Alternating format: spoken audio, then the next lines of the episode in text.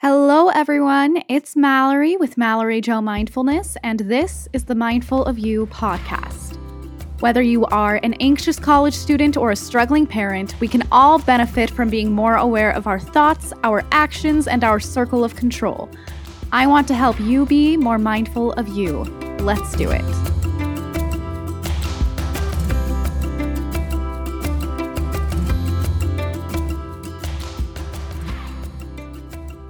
Hello, everybody. It's Mallory. Welcome to my first bonus episode of the podcast, my first Fast Sunday bonus.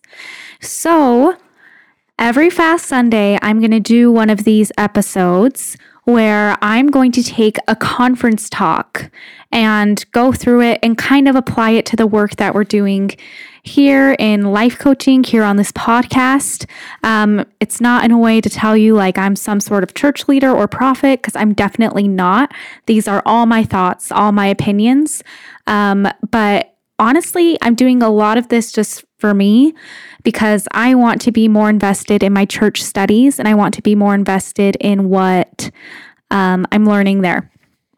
So, for that reason, I have decided to do this. So, the first talk we're going to look at um, for this first bonus episode is called Be Ye Therefore Perfect Eventually by Jeffrey R. Holland. Um, I'm not positive which conference it was in, it's not on this paper, but I printed it out um, just because I like to have the physical copy. So, if you hear the rustling of papers in the background, that's what that is. So, I love the opening to this talk. Um, I'm just going to read what he says. The scriptures were written to bless and encourage us, and surely they do that. We thank heaven for every chapter and verse we have ever been given. But have you noticed that every now and then a passage will appear that reminds us we are falling a little short? For example, the Sermon on the Mount begins with soothing, gentle beatitudes. Beatitudes? Interesting word. But in the verses that follow, we are told among other things, not only not to kill, but not even to be angry. We are told not only not to commit adultery, but also not even to have impure thoughts. To those who ask for it, we are to give our coat and then give our cloak also. We are to love our enemies, bless those who curse us, and do good to them who hate us. If that is your morning scripture study, and after reading just that far, you are pretty certain you are not going to get good marks on your gospel report card, then the final commandment in the chain is sure to finish the job. Be ye therefore perfect, even as your Father in heaven is perfect. Wow, yeah, that's a tall order. Jeffrey R. Holland is right. He's right there. That is definitely a tall order. But I obviously we're going to keep reading and we're going to keep finding out more, but I just wanted to share that I was this person, the person concerned about the marks on my gospel report card. All growing up as a young woman, I I was very letter of the law in that I was sure not to dress at all immodestly. I gave a snarky look to the young woman who did um, wear the short shorts or wear the tank tops. And I thought, well, surely I'm getting high marks on my gospel report card because I'm dressing modestly. And I also am sharing in class. I'm bearing my testimony. I'm, I was, because I was an extremely, um, conceited girl growing up and i think that's why like god has had to humble me so much but i I I was this person. I I saw the gospel as something to get a good grade on. I think I just kind of have that mindset where I like to get good grades. I like to do things right, and I saw the gospel the same way. Um so why why would God tell us this? Why would God give us this scripture? I mean, we're we're not supposed to be perfect. Yet here it says, Be ye therefore perfect, even as your Father in heaven is perfect. Um, so I just, I, I hate toxic perfectionism in the church, which is why I love this talk that Jeffrey R. Holland gives. Um, and I just want to keep reading about what he has to say. I hasten to say that focusing on the Father's and the Son's achievements rather than our failures does not give us one ounce of justification for undisciplined lives or dumbing down our standards. No, from the beginning, the gospel has been for the perfecting of the saints, till we, unto a perfect man, unto the measure of the stature of the fullness of Christ. I am simply suggesting that at least one purpose of a scripture or a commandment can be to remind us just how magnificent the measure of the stature of the fullness of Christ really is, inspiring us in a greater love and admiration for him and a greater desire to be like him.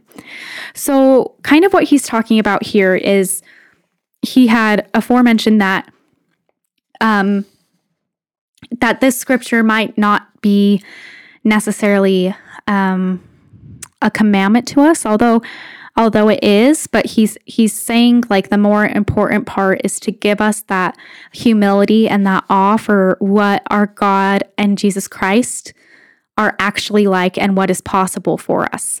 Now, having said that, then it's like, well, if it's possible for us, why aren't we that way? And I that's when we go back to the title of the talk of be therefore perfect eventually.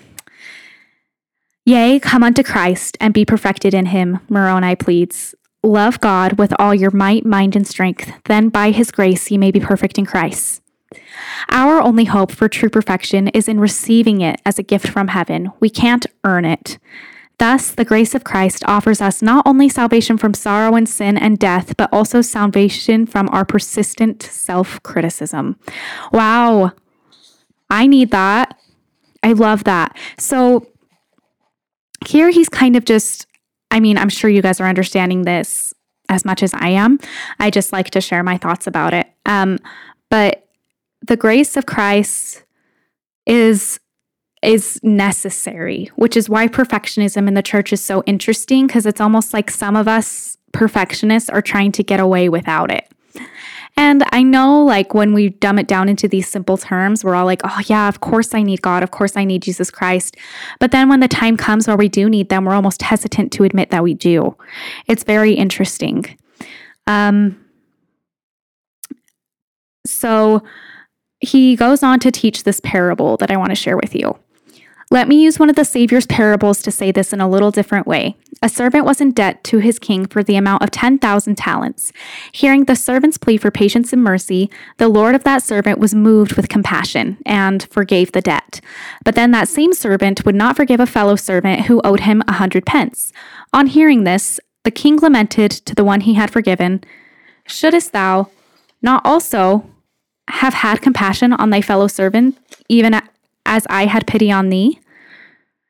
Um, he goes on to talk about the math of this, basically saying um, that to dumb it down, like if the smaller unforgiven 100 pence debt were, say, $100 in current times, then the 10,000 talent debt so freely forgiven would have approached $1 billion. Um, as a personal debt, that is an astronomical number, totally beyond our comprehension. then he says, Nobody can shop that much. Uh, have you met me and my mom? Just kidding. I actually don't really buy clothes that much, but the girls in our family do love to shop. Well, for the purposes of this parable, it is supposed to be incomprehensible. It is supposed to be beyond our ability to grasp, to say nothing to say nothing of beyond our ability to repay. That is because this isn't a story about two servants arguing in the New Testament. It's a story about us, the fallen human, mortal debtors, transgressors, and prisoners all. Every one of us is a debtor, and the verdict was imprisonment for every one of us. And there we would have remained were it not for the grace of a king who sets us free because he loves us and is moved with compassion toward us. This paragraph is so important, you guys he's basically saying no matter what you do without Jesus Christ, you cannot measure up.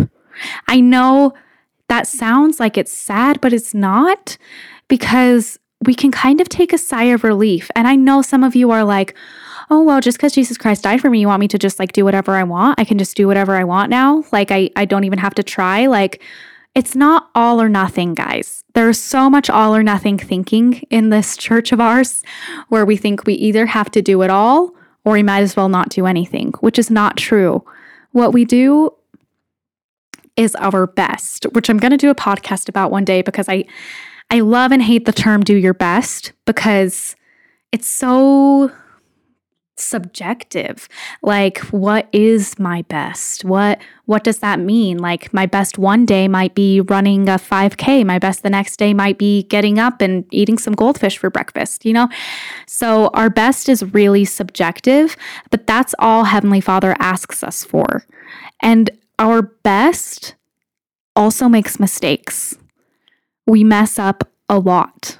And I still feel like there are many members of the church who don't quite understand the concept of the atonement of Jesus Christ in the in in that first of all that they can be forgiven if they've done um, something they aren't proud of. But i think where it gets misunderstood more is that unless something i don't know extreme happens or if we're actively aware that we're sinning then we don't need the atonement of jesus christ but we always do because it's in our nature as the natural man to not do this stuff right, to not be like Heavenly Father and Jesus Christ. That's why we're simply trying to be like Jesus.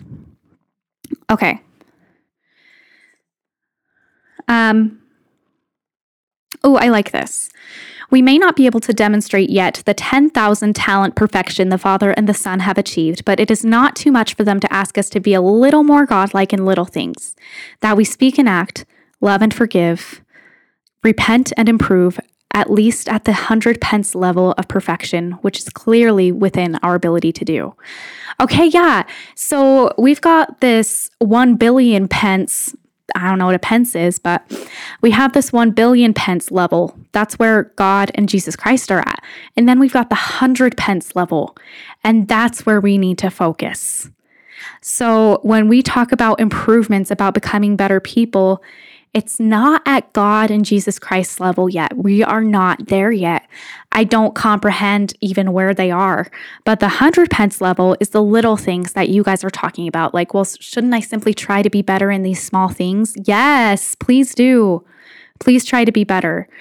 Um, but he goes on to say, my brothers and sisters, except for Jesus, there have been no flawless performances on this earthly journey we are pursuing. So while in mortality, let's strive for steady improvement without obsessing over what behavioral scientists call toxic perfectionism.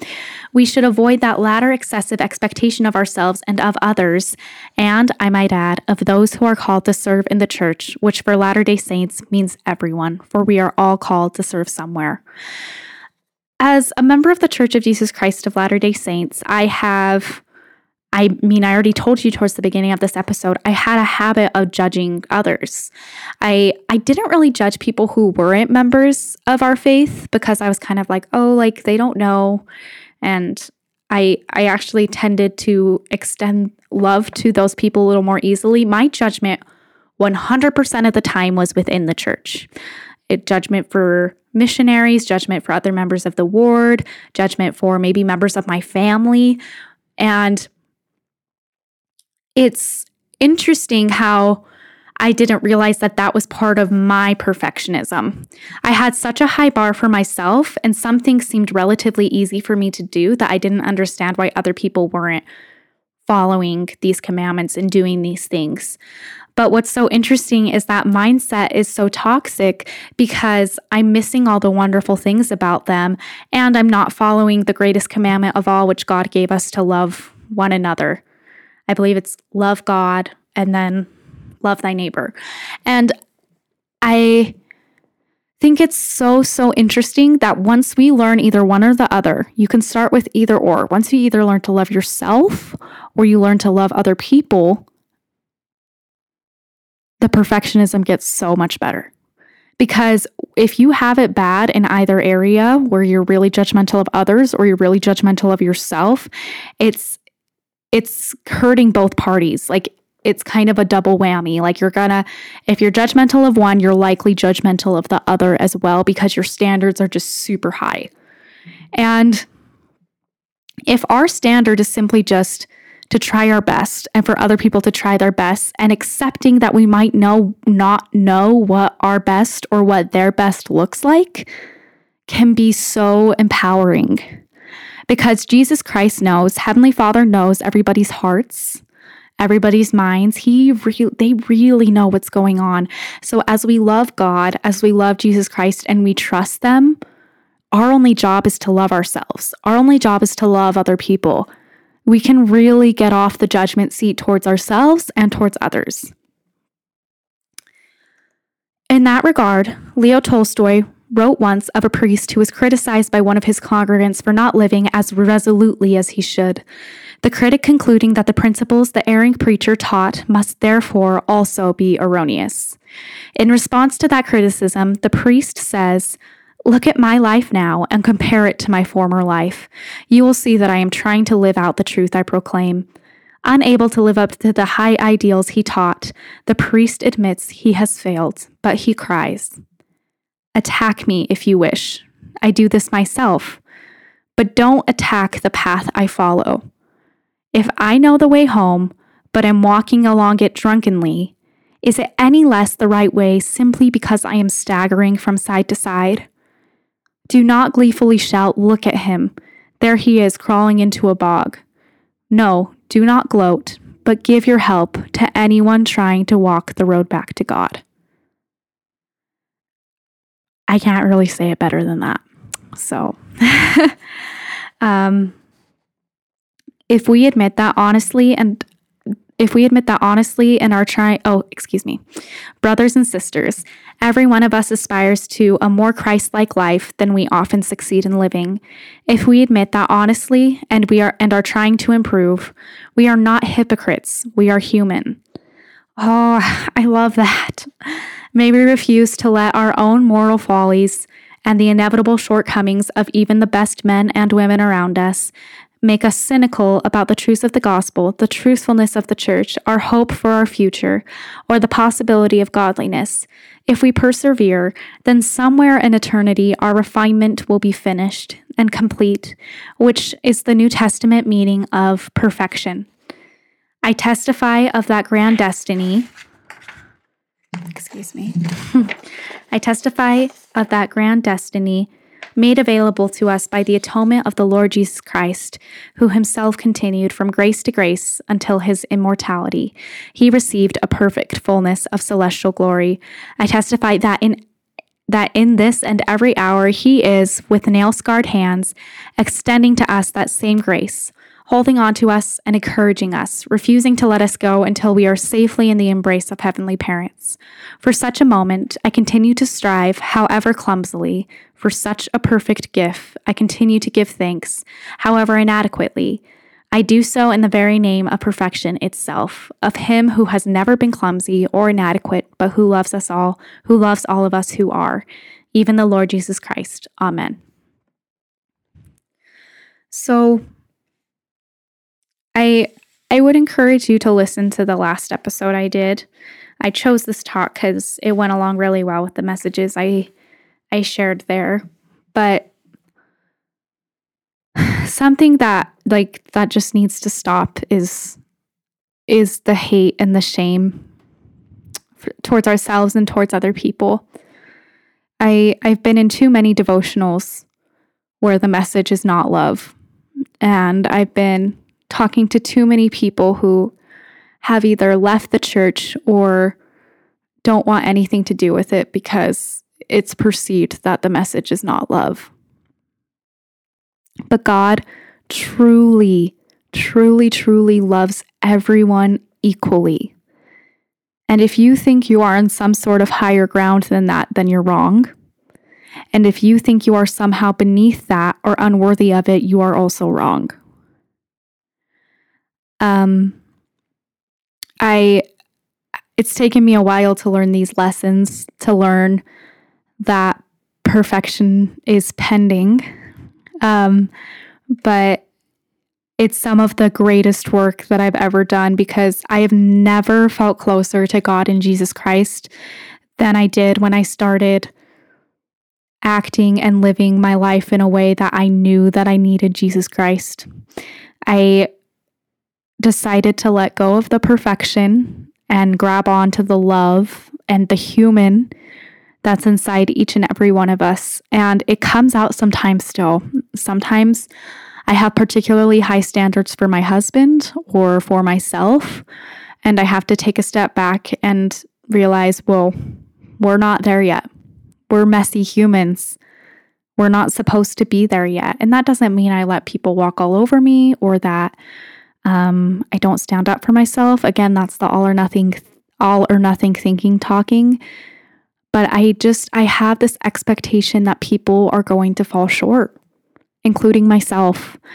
And you'd think like, oh, with that thought, like, are you, are you falling short like more often? But no, it's, it's more, it was always a reality that I was going to fall short from the perfection that God and Jesus Christ have achieved because it is literally not possible for me to achieve that right now.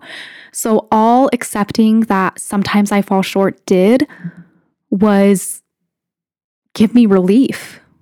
It was so relieving. And I learned how to use the atonement of Jesus Christ. And now I know how to repent. I know how to become better. And I know how to talk to God. And all of those things are so much more important than having your shoulders covered. and I wish that I could go tell 13 year old Mallory that, but just as this priest said, let me read, it, read what he said again, because it was really beautiful.